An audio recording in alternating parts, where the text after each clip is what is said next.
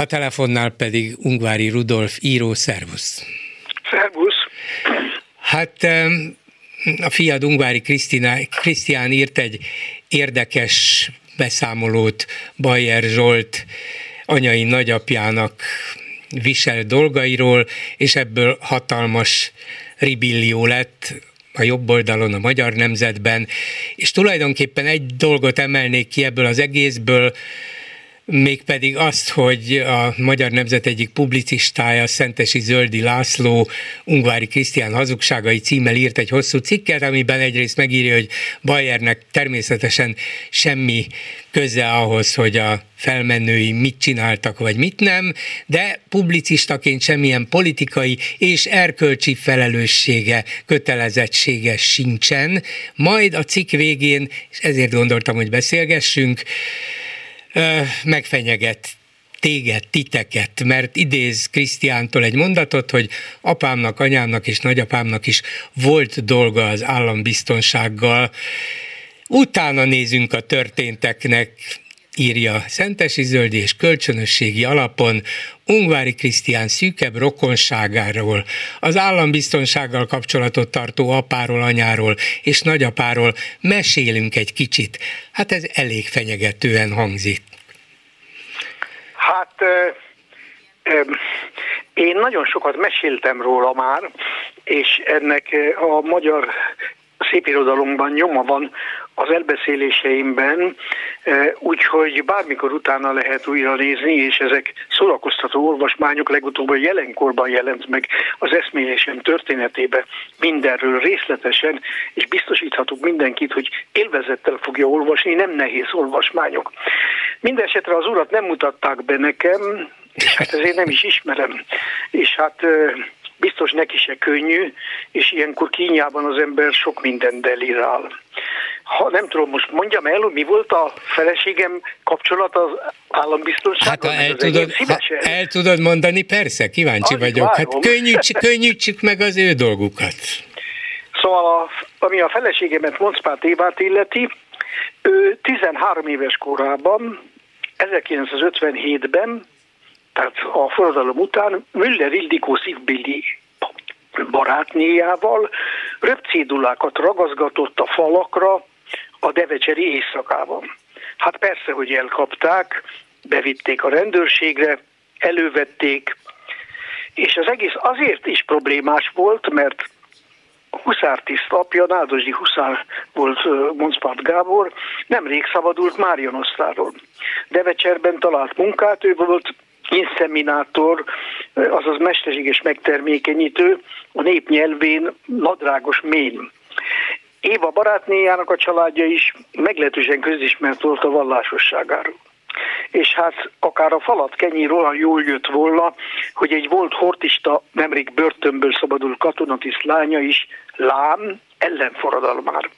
Igen. És, 13 éves korában. Ugye, és mivel Gábor bátyám lóismeretének jó voltából a mének vidáman ágtak, a kancák élvezettel termékenyültek, és cuki, jó áron értékesíthető csikókat ellettek, a TS végül beszélt a rendőrséggel, és néhány nap múlva a két lány kiengedték, és Éva sokszor mesélte mindannyiunknak, milyen szorongató élmény volt ez a vallatás, meg a cella magánya, és mikor hazament, a szülők egy szó szemrehányást nem tettek neki, ez magától értető.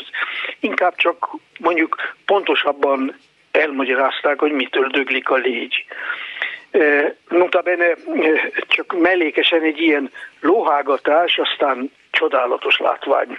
Gábor bátyám mestere volt a szakmájának, ha valaki ilyen hágatást végignéz, hát biztos, hogy visszakapja az életkedvét, úgyhogy mindenkinek ajánlhatom. Ennyi volt a feleségem kapcsolata a kommunista állambiztonsággal, úgyhogy lehet nyomozni. Igen, igen. És akkor persze érthető Krisztiánnak ez a mondata, hogy volt hát, dolga az állambiztonsággal. Volt dolga, hát ez igen. sok minden beleérthető. Igen. Tudom, hogy mint a falat kenyér, úgy kell nekik az ilyen és uh-huh. a mhm. saját történeteidről, azon kívül, hogy szép irodalmilag már beszámoltál erről a közönségnek, amelyik nem biztos, hogy ezt mind ismeri, néhány mondatban be tudsz számolni? Ó, a legnagyobb élvezette, hiszen egész életemben erről meséltem állandóan a gyerekeimnek is, sőt, mikor kijöttem a kistarcsai internálótáborból, akkor rögtön a taxisofőrnek is elmondtam, úgy betojt, hogy az egész úton nem mert megszólalni. De hát... És hogy, hogy, me, hogy, hogy merted rögtön a taxisofőrnek? Hát végül is ő is lehetett besúgó, és aztán téged vihetett volna vissza mindjárt retúrral a börtönbe, vagy kistarcsára, nem? Az a baj, hogy én nagyon kalandvágyó vagyok, és ezért nem bírtam magamba folytani hmm. legnagyobb élményeim egyikét, ami engem az 56-os utáni megtorlásban ért, hát azok a verések, hát azok, azok feledhetetlenek, erről nem beszélni, hát az ember legnagyobb élményéről. Na, szóval eh, az volt a helyzet, hogy én a Miskolci forradalmi diákszervezet egyik vezetője voltam, és hát na, hogy 57-ben letartóztattak többet magammal. És hát mindannyiunkat meglehetősen megvertek ezek a pufajtások, pufajkások, és a kihallgatásokon sem fukarkodtak az ütésekből, mert hát ez nem Budapest volt, nem voltunk kirakatba a magyar vidéken, ott megnyilvánult a korszellem és természetesen akkor is hazafias alapon a nép nevében. És hát vidéken nagyon szabadon lehetett megtorolni a dolgokat. Ilyenkor az emberben, szerencsére én ebből kimaradtam, nem gyűlik fel valami olyan mértékű sérelem, hogy ezeket, hogy ezt ha szabad leszek, ha módom lesz rám, megbosszulom ezt, soha nem felejtem el nekik, ez, ez, ezzel nem tudok élni másképpen, ha csak nem vágok vissza valahogy. Jó, hát én azért ugyan utáltam a kommunistákat, de azért hülye nem voltam, mert a gyűlölködésről tudtam, hogy magamat teszem vele tönkre, úgyhogy ez nekem eszembe se jutott. Én inkább úgy éreztem, hogy ezek tényleg fantasztikus élmények, amivel szembe kesülnöm kellett, az emberi durvasággal, kegyetlenséggel, kíméletlenséggel, és ez, ez, ez elmondandó, ez ábrázolandó, erről beszélni kell. Hát én nem véletlenül mondom, hogy életem legjelentősebb élménye, és egyáltalán nem sajnálom. Minden esetre a nép nevében eléggé kék volt a testem, mert az, olyan érdekes, hogy amikor gumibottal össze-vissza verik az embert, ugye az ember fetrengottan kap mindenfelül, akkor akkor úgy elkékül, és később ez olyan szépen zöldül, és hát elég nehéz volt feküdni, mert fájt ugye az embernek a teste néhány napig. És, és aztán kis tartsára. Hát ez volt a legcsodálatosabb, mert olyan jó társaságba kerültem, mint máskor soha. És éjjel-nappal sülve-főve együtt voltam ö, ö, minőségi emberekkel, 30 és 80 év közöttiekkel. Én a 20 éves. Csak fülelnem és figyelnem kellett, hiszen ez volt nekem a tulajdonképpen előrehozott posztgraduális egyetemi képzésem amit én ott megéltem. Ezt akkor is, akkor is így láttad, akkor is így érezted, mert most, hogy visszatekintesz erre jó néhány évtized távolából, érzem a derűt és a bölcsességet és a megnyugvást, akkor is? Hát ez szóval az a helyzet, hogy, hogy én rettenetesen tudok szorongani.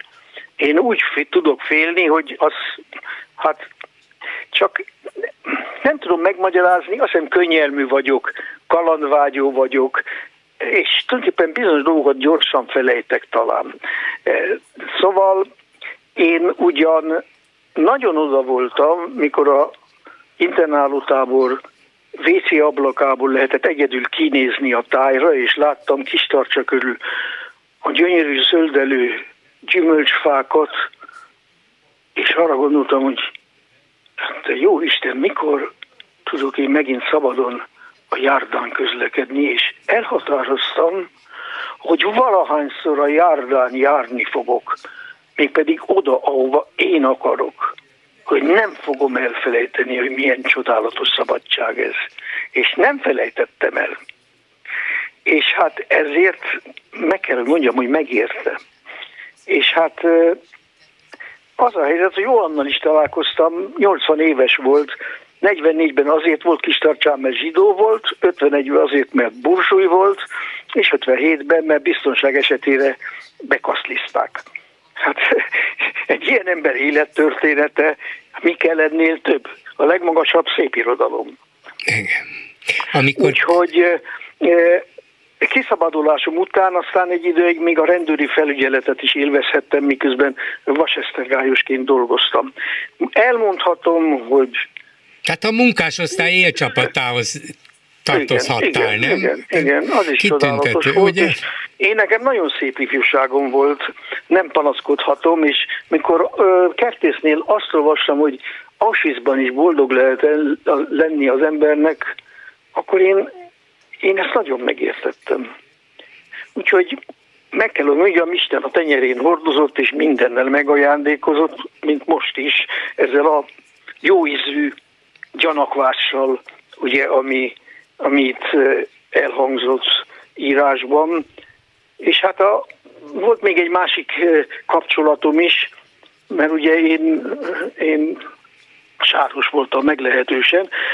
Volt még egy kapcsolatom az állambiztonsággal, erre már a későbbi Kádár korszakban került sor, 1976 körül. Az egyik osztálytársam a gimnáziumból, aki a szüleivel illegális kommunistaként a háború idején Belgiumban volt, idővel a 3 per 2-es ügyosztály valamilyen külföldi referense lett, mit tudom én.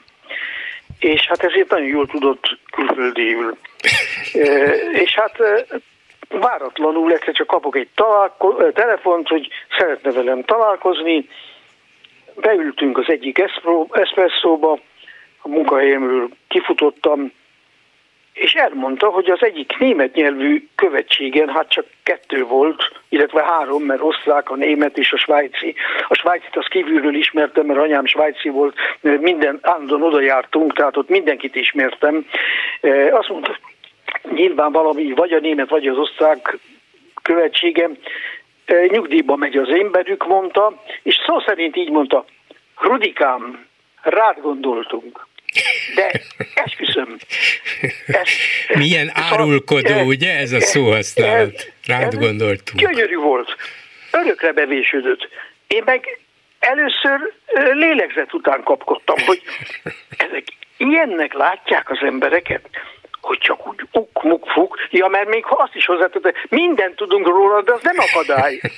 Hát én azt mondtam, van Isten. Ugyanis Azért értettem ezt a dolgot, mert a forradalom idején én a hírszolgálat vezetője voltam ebben a forradalmi szervezetben, és mikor az AVH épületét elfoglalták, akkor eh, az egyetemi eh, fegyvereseink azok azonnal az egyetemre vitték az AVH operatív belső felderítő osztályának a Miskolci anyagát. És mi azt azonnal elkezdtük feldolgozni, hát semmire nem volt idő, úgyhogy az egész fucsba ment, csodálatos anyag volt, és én leültem és néztem. És ott mindent láttam. Volt nyilas meggyőződésből, volt kommunista erőszak hatására. Az összes variáció, apa, anya, gyerek, nagyszülő mind bevonva össze-vissza. Én nekem 56-ban már nem volt semmi illúzióm. És hát a cellában meg megtanultam, hogy senkiről nem lehet tudni, hogy be van a szervezve, vagy nem. És ez ma is mérget vehetnek rá, érvényes. Na most ezek után mondja nekem, hogy hát Rudikám. És én, én tulajdonképpen eh, bár mindenre fel voltam készülve, és hát a fiú az egy kedves, nyugodt, jókedélyű, jóban vagyunk most is, és, és hát én valójában akár hiszi, akár nem félénk természetű vagyok. Úgyhogy meg aztán az anyukám svájciként megismerve Magyarországot azt mondta, Immer nur behutsam, szép behutsam. Mindig nagyon óvatosan. Igen, igen. Tehát én félénk voltam, és nagyon óvatos. És csak annyit mondtam, hogy izé, meg hogy most olyan munkám van, ez érdekel a legjobban, ezt akarom csinálni izé. Hát, Úgyhogy nem dolgoztál az egyik német nyelvű követségen. Kiderült, hogy rátaláltam arra a speechre, ami ezeknek ilyenkor kell. Igen. És kiderült, hogy milyen könnyen ki lehet húzni a magát az embernek ebből. Igaz, hogy én nekem szerencsém volt, hát nem tudom. Hát csak kékre, zöldre vertek, úgyhogy szerencsém izé volt. ide, izé oda, engem engem elengedett, és azóta is nagyon jobban vagyunk.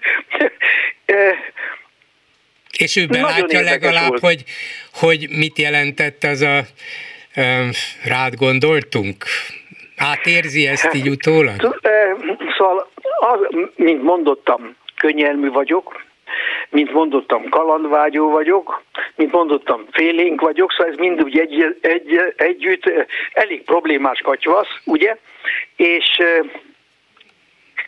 és hát az a helyzet, hogy én soha nem tettem lakatot a számba. És Dorombi Károly, aki nekem apám helyett apám volt a szép irodalomban, mert ő volt a Vigília szerkesztője, és én meg a Vigília katolikus havi folyóiratnak voltam mindig a szerzője, hát máshova nem tudtam írni. E, hát ő mondta mindig mindannyiunknak, mindent csak teljesen nyíltam.